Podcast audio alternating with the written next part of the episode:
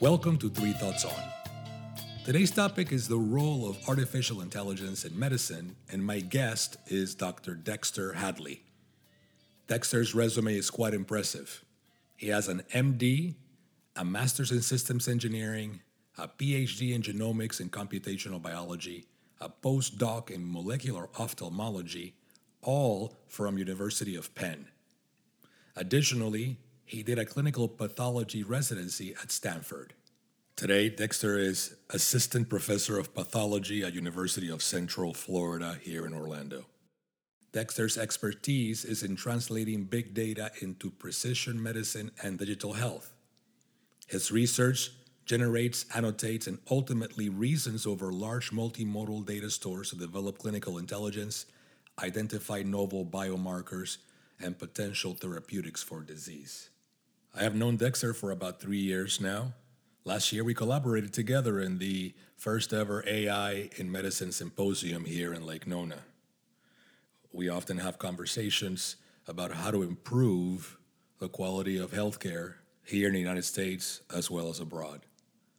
I hope that you enjoy this conversation as we cover a number of very important topics that are not only pertinent today, but that will impact the healthcare for future generations. And now, Dexter Hadley. Welcome to Three Thoughts On. I am delighted to have Dr. Dexter Hadley. Dexter, how are you doing today? I'm great, Raphael. Thank you for inviting me. Well, today's topic is actually very interesting to me. It's uh, we want to talk about artificial intelligence in the field of medicine, and you have a quite an impressive resume with uh, quite a few accomplishments. But why don't you take the time to explain to our audience what is it that you do, and how did you arrive into doing what you do today? Sure, I'll try to do it in three thoughts. So, I always wanted to be a doctor, as in my mom was a nurse and she said, You're going to be a doctor. So I said, Okay. I taught myself to program computers at age 10. Uh, I took to it, I was very good at it. And now I've been doing that for the last 35 years. Sunday was my birthday. So you can call me a veteran in sort of combining computation and medicine. Um, not too many people thought this was that important 30, 35 years ago but I did. And that sort of took me through medical school. I spent 10 years in medical school. I got a master's in engineering before the genome was sequenced and a PhD in genomics and computational biology. Quite timely. I had about at least 10, 15 years of background by the time I got there. And um, I've been trying to combine the two, um, you know, medicine and computation or computers and medicine ever since. If you could, we can expand on that a little bit. What what do we get as a society when people like you, who obviously you had a vision about this a while back, and now it seems like it's becoming more and more interesting and more and more well known, at least more people are talking about it, taking the field of uh, comput- computations and computers and engineering and bringing it together with with medicine.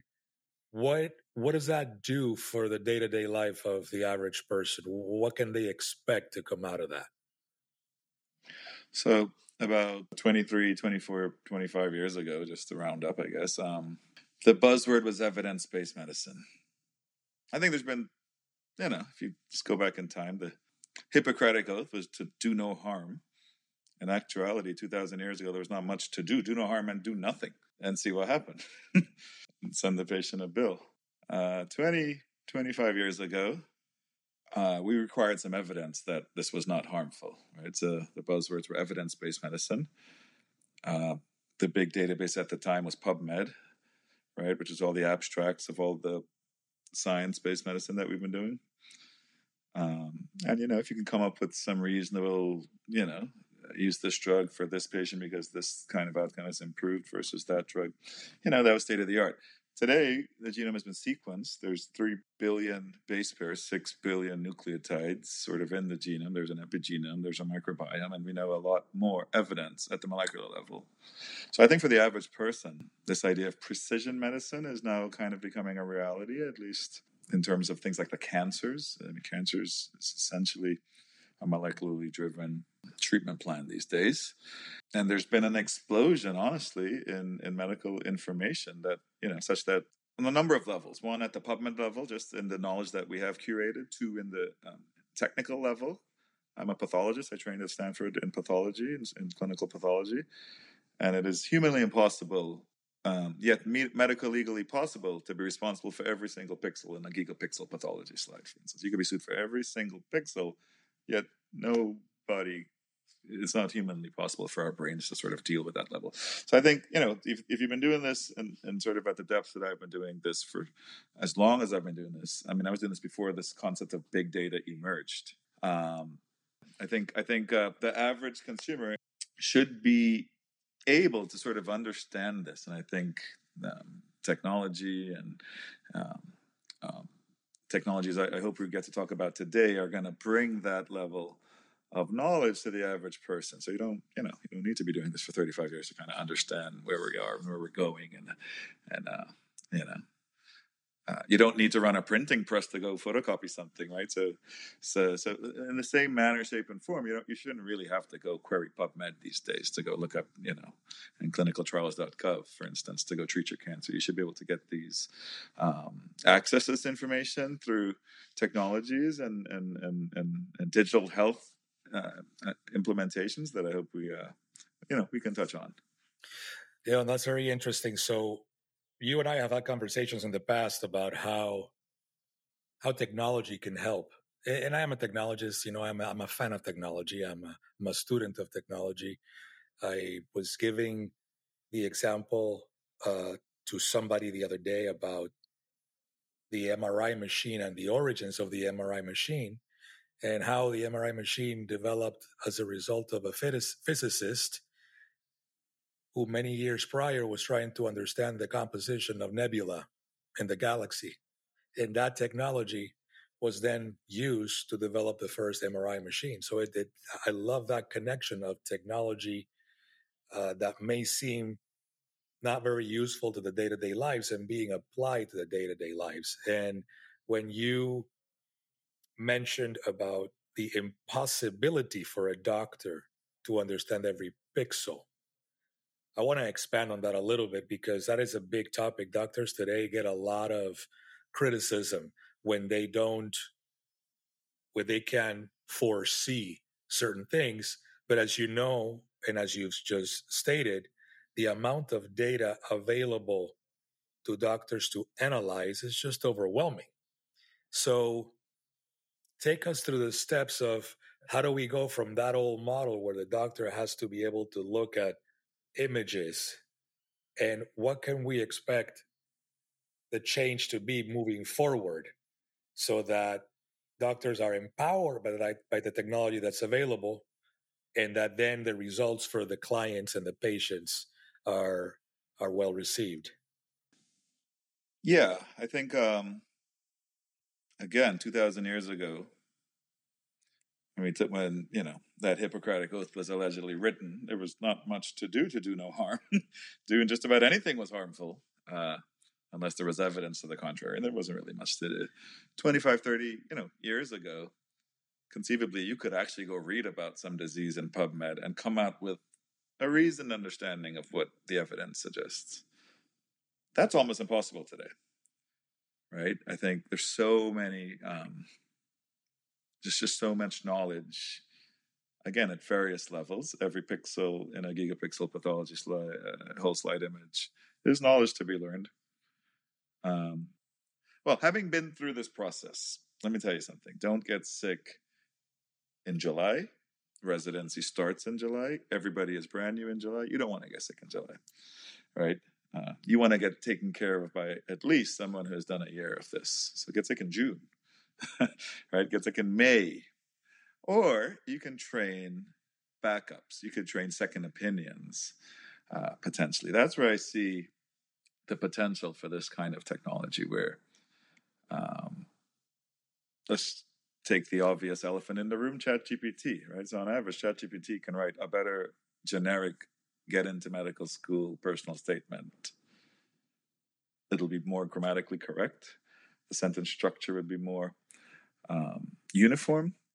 Uh, right? And that's a technology that everybody is using. Whether doctors want to or not, they will be using ChatGPT to generate discharge summaries, for instance. We all know this, and it's coming.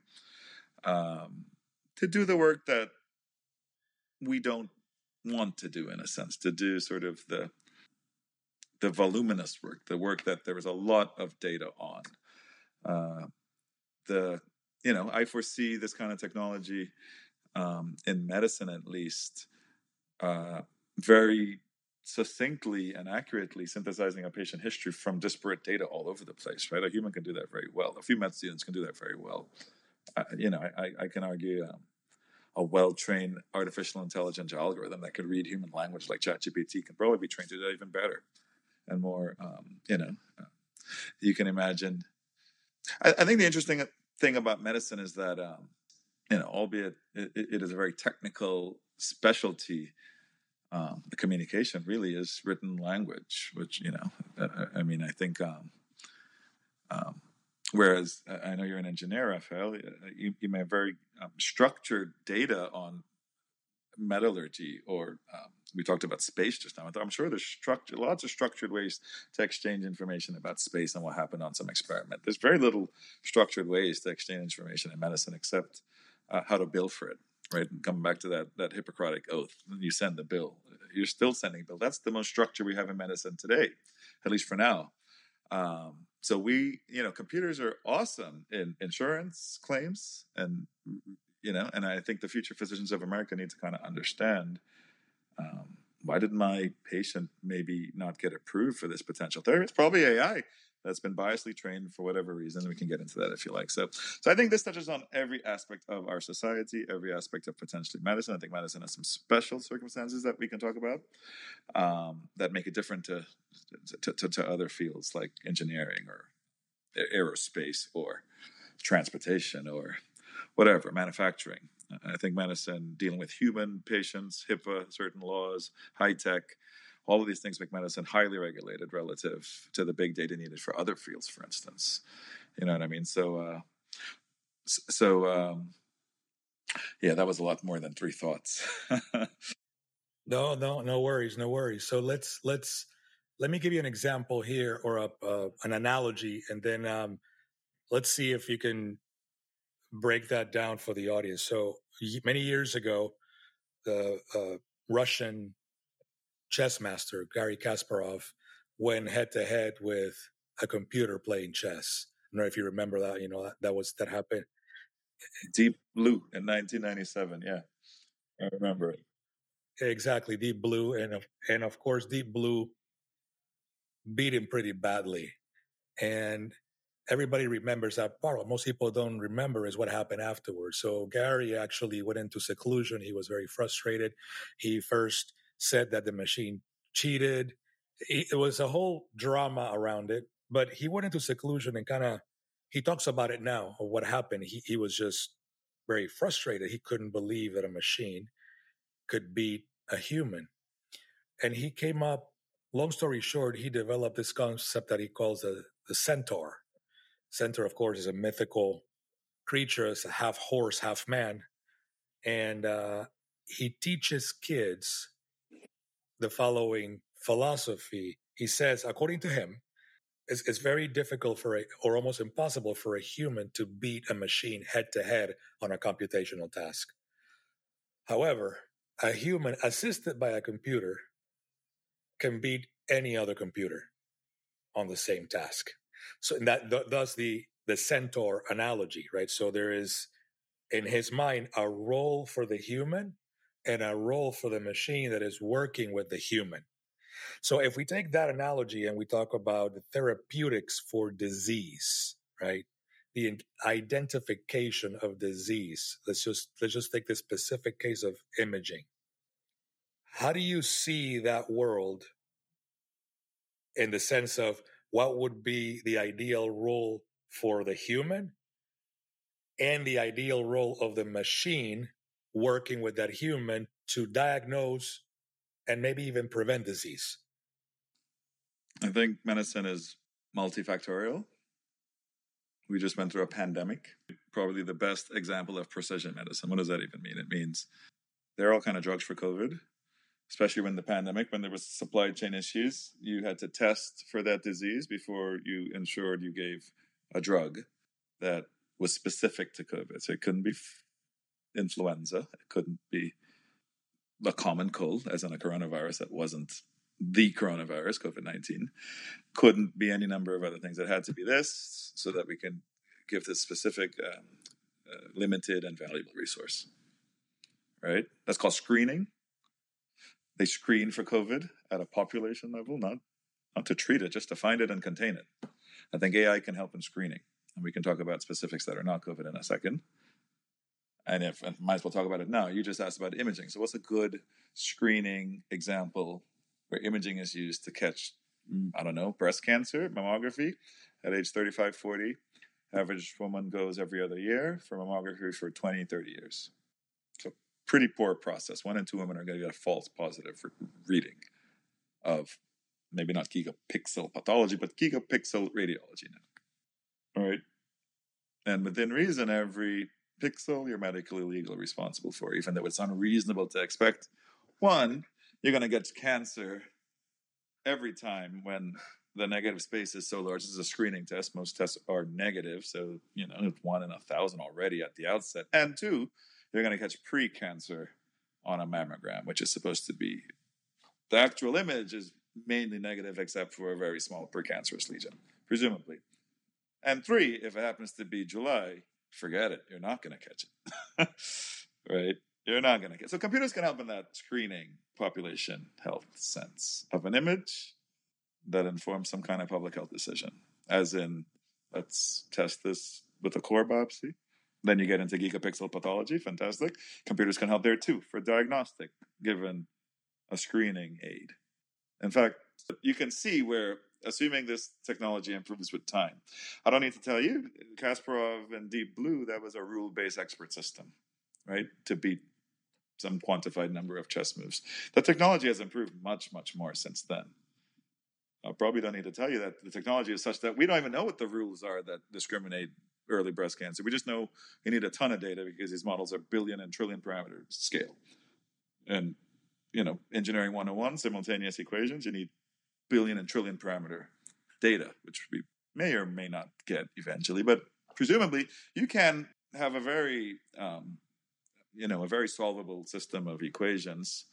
Um, you could have a very parameterizable model given enough data to set a very large parameter space in AI. Right. So so the, so the new version of Deep Blue is we just need a lot of data that is well annotated. Who got cancer? Who didn't get cancer?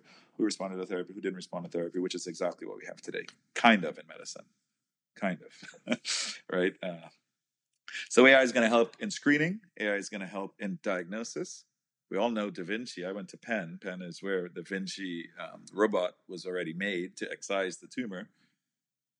AI is going to help in in the insurance claims that get sent for all the commerce. It's really good at that.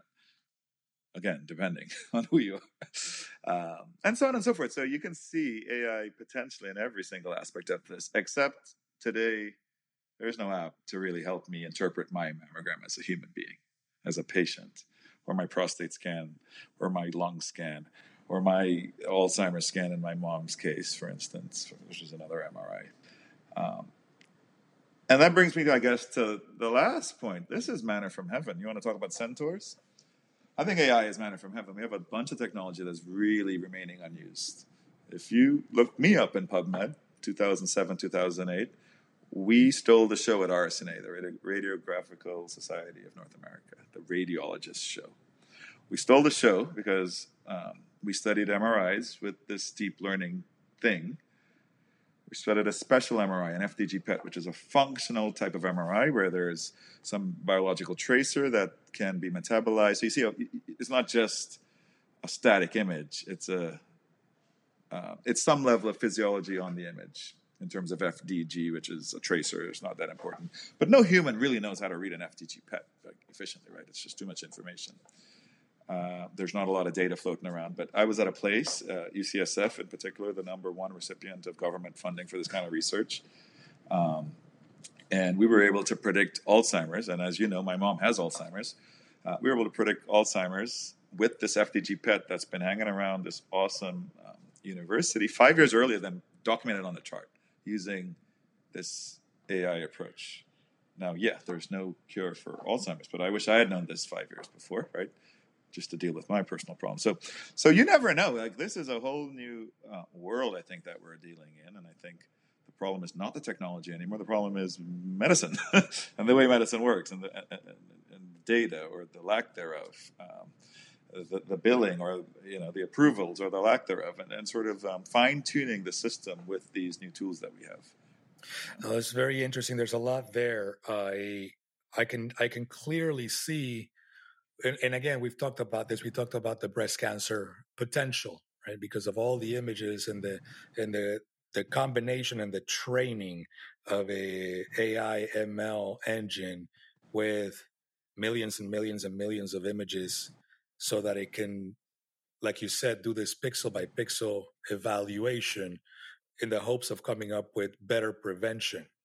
So there's obvious a model for the processing of mega gigapixel imaging independent of what the imaging is. What about documentation? Because I see that as a problem too. I see doctors, I talk to doctors, you know, we live here in Lake Nona, both you and I, you know, we're surrounded by by medical people. And just to be quite transparent, you know, the, the, the average doctor doesn't have time to read everything that gets published in his field every day. It's just not the case. I mean, my father is an MD, as you know. You know, he's he's semi-retired, and back in his days, when I was a little kid in the '70s, he used to attend two to three conferences a year. He would get journals in the mail, medical journals, and the combination of the conference and the journals gave him information that he needed in order to learn what's new in medicine right? And then he talked to all his colleagues they got together they brainstormed and, and then they went ahead and took care of their patients. Well you fast forward to today any given day somewhere in the world there's probably a couple of thousand peer reviewed quality papers being published on any given topic in within the field of medicine how can a doctor in any discipline consume that information and make it useful in a way that it can impact his patients in a positive way? I don't see it without the use of technology. I'd like to get your thoughts on that. I don't think it's possible without the use of technology, right? So, at least today, okay, so Deep Blue, you had to actually know how to play chess to win. Rules, you had to know the rules of the game. I would imagine the reinforcement learning of chess playing algorithms today just study how to play it and learn on their own. We have no idea how they make these decisions. We didn't tell them. It just saw the outcomes, right? You've heard of AlphaGo. All of these type of um, approaches are reinforced um, by just learning by observing. We don't know how these things make the decisions, so they just know who won, who lost, and some kind of back propagated algorithm through the path of states that led to said outcome And that's a more sophisticated average, basically, with a lot more dimensions that our little puny human brains can't measure. I mean, gigapixel pathology is gigapixel dimensions, right? I mean, you, you can't even think it out. But but essentially, it's the average of some space that's the best estimate of true or false. That's what this is. You know, an average is a linear real number space. These averages are in words in the case of ChatGPT what's the average sentence for some prompt? That's what ChatGPT is. It's the average order of the words given some other order of the words prompting. What we're talking about is the average of, of pixels, of images. Um, and when you get to high dimensional space like this, you need a lot of data. And a lot of data, well, welcome to medicine, post HIPAA, post HITECH. There's a lot of data floating around. Right? So, so I think um, well, I just got a teaching the first five days of medical school. These my students have been here for one week, and the, not only us, but every medical school is accredited by the LCME, Liaison Committee for Medical Accreditation, LCME. LCME is telling us today we are not teaching these students by lecture anymore. It is all case based.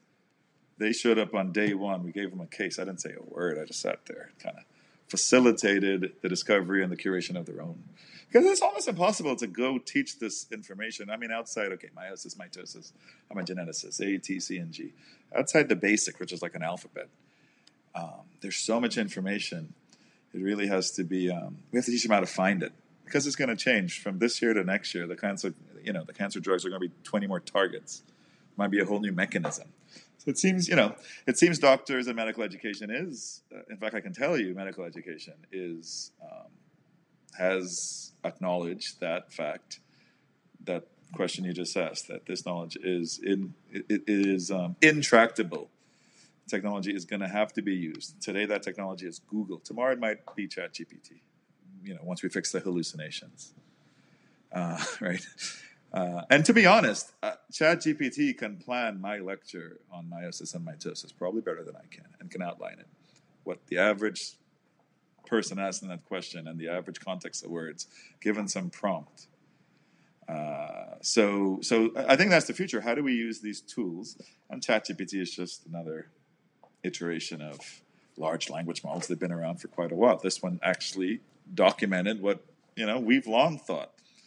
Eh, you know, just to kind of put this in context, imaging had its renaissance moment in 2012 when AlexNet beat the ImageNet competition. I think ChatGPT is the renaissance moment for text and, and natural language. There's bound to be other renaissance moments, whatever they are. We don't know yet, and um, and I think you know at least medical education has appreciated that we cannot deterministically cover every single epoch. It's, it's just not.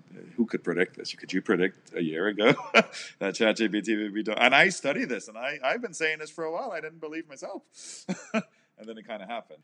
So, so yeah, so so I, am in total agreement. Uh, LCME is in total agreement with you. I think the future is leveraging these technologies. I think it it may be interesting to talk about medicine, what makes medicine so special, and and, and why. Um, it might it may never work. If you ask me, this is never going to work, and we can talk about why. At least in medicine, it, it won't work for most people. It hasn't worked for most people. Why is that? Because if you look at the outcomes of disease in America, it is very disparate, right? It is very inequitable for whatever reason. COVID is a great example, right? People get COVID taking the bus to Disney. So if you don't take the bus to Disney, which is called a social determinant of health, you're not going to get COVID. Guess who takes the bus to Disney, right? uh, right. So, so, so this is what makes this problem in America almost impossible to solve because because all you're going to do is exponentiate the biases we already see and clearly have documented, like taking the bus to Disney, right? Which has nothing to do with COVID, but that is the cause of why so many people that live in certain areas in Orlando have gotten COVID and others don't, because they're enriched for people that go work at Disney and physically have to go interact with the community. So I think that's a really hard problem, and that's a societal problem. That's a regulation problem. That's an FDA problem. That's a uh, every you know that's a LCME problem. That's a, a community problem. That's a, a church problem. That's a school problem. That's a really intricate problem that I have realized it doesn't matter how much genetics, how much genomics, how much genome you sequence, can't really solve those problems without a different approach and there's another problem too, right? You know, I, in parallel to that, which you, you can tell me if I'm keep me honest here, that it's probably as important, which is the access to the data, right? I mean, you, you mentioned ChatGPT. ChatGPT can only do what it can do based on what it can access. Yeah, and and and AI uh, imaging is the same way. So there, there's there's this issue of where's all the data that can be accessed right? Because it seems to be in multiple different pockets throughout the internet. Some of those are firewalled, right? Well, it depends. I think in America, this has to make somebody money for it to work. That's the definition of how our healthcare and everything in America works. It's a very capitalized system. You know, the best AI, what does it do in medicine? It probably doesn't diagnose stuff. It it conducts the commerce of medicine. We've shared the ICD and CPT code so we can charge each other for medicine. That works for everybody. When I say ICD, maybe let me explain, right? There is a international classification of disease for death on a bicycle, bike, motor vehicle accident. That is a charge or something to that equivalent. Very, very detailed descriptors of how we can get paid in medicine. You know what there is not an ICD code for? Metastasis and recurrence of cancer. How are you going to model it, right? So, I mean, we have since communities have come together post COVID. I mean, I don't know if you noticed, but people don't really go to the doctor anymore. At least I go to the doctor once once a year now for my kids, and it's telemedicine, telemedicine, bellyache is a telemedicine, rash is a telemedicine. there's really hardly any reason to go to the doctor anymore. At least, you know, from my one year old to my 16 year old. And yeah, so post COVID, we had a lot of time to think about this. We, you know, the community came to the conclusion it doesn't make a lot of sense. Like we need to describe metastasis. We need to describe pharmacogenomic response, which drug, did, you know, and so on and so forth. Not only the imaging, it's sort of this um, this metadata for now is critical in in in training supervised machine learning. To be honest, which is what most of uh, medical uh, artificial intelligence and, and, machine learning is, and there's just very little supervision. There's just very little supervision. I think ChatGPT is showing us how we can use relatively unstructured. Well, it's not true. ChatGPT also is supervised.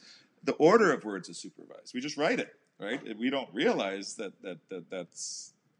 Um, well, maybe we do realize, but all ChatGPT predicts the next word most likely given, you know, endless dimensions and, and, and configurations.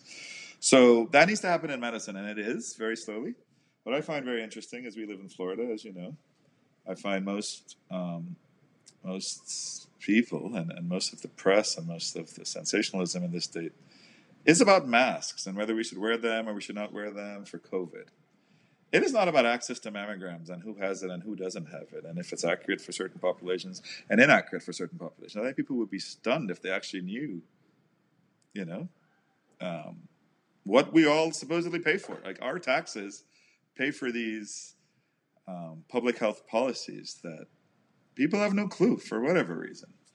Um, so I think as doctors, we have essentially failed our digital populations. There is no app in the million apps in Apple's App Store, which is a trillion, multi-trillion dollar company, that you can really say is going to save lives.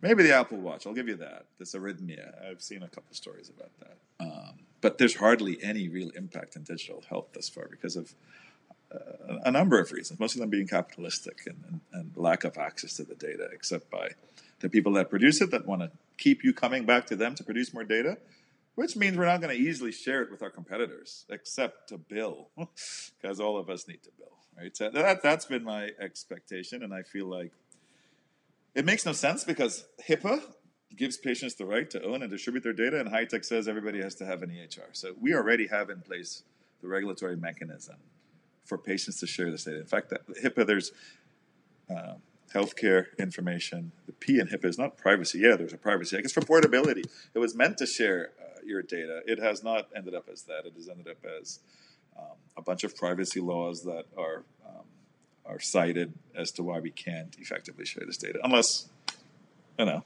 unless we want to, which is what it ends up being, right? Unless we want to. Unless the population agrees that they all, every one of us wants our data to be shared. Well, you can easily de-identify the data. HIPAA was intended for it to never be re-identifiable. I think what the future is going to be is, well, listen, this is my data. I should own it. Much like uh, Google owns it, I should own it. If you notice, there's a huge push from these centralized networks uh, with Twitter and Musk and or X or whatever it's called uh, to Mastodon and decentralized networks, where we actually get to keep our data. Why? Because it's valuable. Clearly, it's valuable. So I think medicine, you know, I think um, let's keep let's keep a focus on breast cancer. One in two women get a false positive for breast cancer. Right, one in two. So when you do get that result that you don't may or may not be true, what do you do with it? You think you're going to go post your mammogram on Instagram and ask for advice from Instagram? No, that's terrible. That's also documented as misinformation and bad for your health. That's what I mean. Physicians have really failed their patients. What are you supposed to do with it? But all you really need is somebody else with a false positive to say, "Hey, that happened to me. One and two get this false positive." I mean, there's really no no way. Um, there's that social network doesn't exist yet. That could be on Mastodon very easily in a decentralized manner, where you keep your data, right? Um, so that's where I think this thing is going. I think I think what happened with COVID um, is a revelation of how you know things are. COVID was the most equitable, um, clinically tested um, disease or pandemic, I guess. If you look at cancer, cancer is not equitable at all, at all. I mean, neither are the outcomes um, in patients. Um, you know, but barring these social determinants of health, that we, re- I mean, how do you fix the problem of this bus and you know having to go to work if you work in fast food or in retail or whatever? But uh, but in terms of how the science was done, I think few people can argue that COVID was very very well done. The vaccine was made to be equitable and to work in everybody. It was explicitly done because there was a lot of money to do it. So this just kind of just proves how this has to get done. It has to be from a top down kind of approach. Um, or driven sort of by the community and, and, the patients that drove whether we were, wear masks in Florida or we don't wear masks in Florida, drove our policy. I don't see why patients, if you know, physicians can provide services that sort of engage and educate our patients. I, I, don't see why patients can't drive other more important aspects of medicine as well.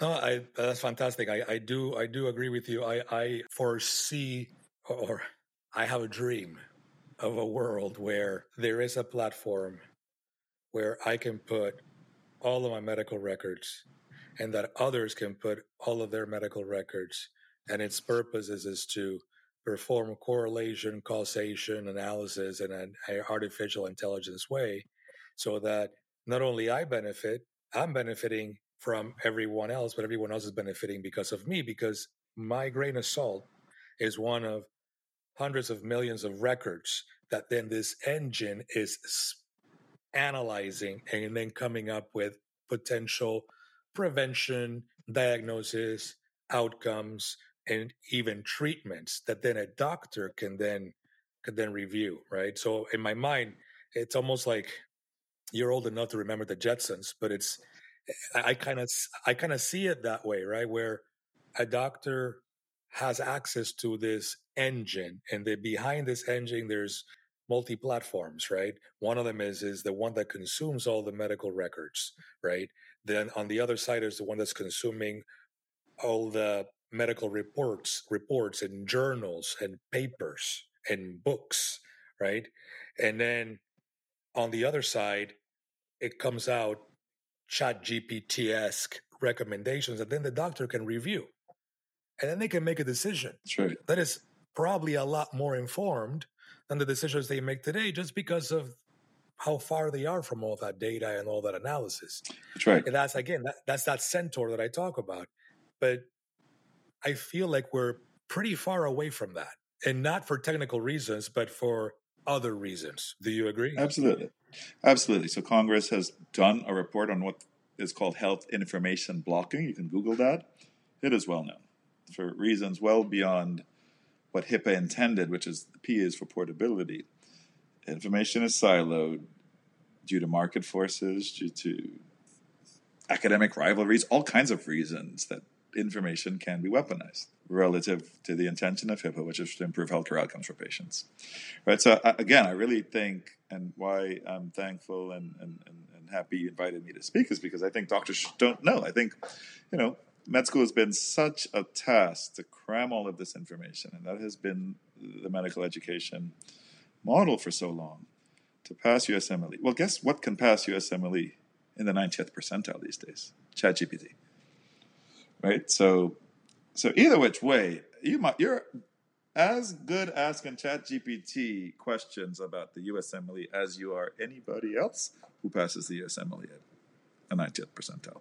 So this idea of hybrid artificial intelligence, you're absolutely right. We taught ChatGPT how to pass the USMLE by reading all of the material that it was trained on up till 2021, right? It is practically impossible for any one human brain to do zero shot learning on that scale of data. At least it's impossible for me. But now we can leverage ChatGPT because we taught it some stuff that to do zero shot learning, what happened in this, this, this, this, this, and this specific configuration of molecular markers and the specific configuration of population. You know, we can do that kind of learning now because of the AI, because of the high dimensional space that our puny brains really just can't understand. And this argument of a black box, we don't know what's going on. Do you know how the best pathologist in the world makes a decision about cancer or not? We don't know. We have no idea. We trust his judgment. Same thing with the, at least with the technology, we can go in there and probe it, right? We can go in there before there was all these attention maps. There were saliency maps. You go probe the pixels in these, um, right? So, so, so I'm, I mean, I mean, obviously, I'm very bullish on, on, this. I think this can only improve if developed appropriately. If not developed appropriately, you're going to have Henrietta Lacks 2.0, and we all know that ended. Yep, not very well. Not, well, it depends on your perspective. They just settled out of court, so I hope that's what happens in medicine. I hope at some point we reach the point where there is transparency and there is an effect of said transparency, where we improve outcomes, whatever that outcome can be. If Henrietta Lacks started Regeneron and Thermo Fisher Scientific and whomever else that went on to do so much good, I mean, that has to be a transparent um, and acknowledged, right? If other people are expected that event, I mean, imagine how many other people we don't know about whose cells have been, you know, immort- immortalized. Uh, I don't know if you want to talk about Henrietta Lacks, but uh, I think that's a good example. I think that is what's going to happen in the digital age if we don't, if we, meaning physicians, don't really uh, understand how this works, understand how this can help, how this can, more importantly, hurt our patients. Oh, fantastic. Well, thank you, Dexter. This is this has been a good. We're out of time. Unfortunately, we can keep talking for another another hour. Where can people find your work? Well, I never really gave you three things. Let me give you three oh, thoughts. Oh, please, please, please, give me three thoughts for the for the audience on AI in medicine. Yeah, three thoughts in AI medicine. I think in the age of data science, the scientific method is almost dead scientific method. And Wired wrote this up 10, 15 years ago. We have all the data to ask all the questions. We just don't ask the right questions. Right? Scientific data is come up with a hypothesis, go find the data, and then try to disprove your hypothesis. Well, the data is already there. Right? So this concept is relatively archaic and it's not doesn't make a lot of sense today if you ask me. So scientific method is that we already have the data. We generate it by law. yeah, we may not be able to get to it, but we got a ton of data. We got a ton of data. Right? So one. Two, AI works really well at one or two things, right?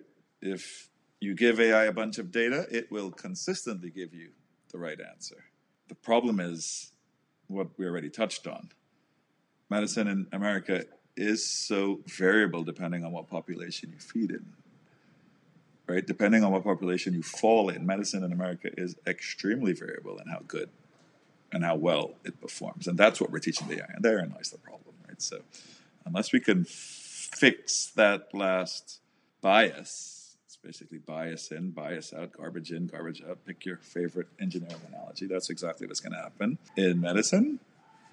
It gives me a career to focus on, but I think it gives humanity something to think about, right? How this may not work out the way we expected it. We may get Lacks 2.0, and that's not a good one that robs the patrimony of everybody's pain and suffering. One, like hers and her family's. And two, that's not how this is going to work.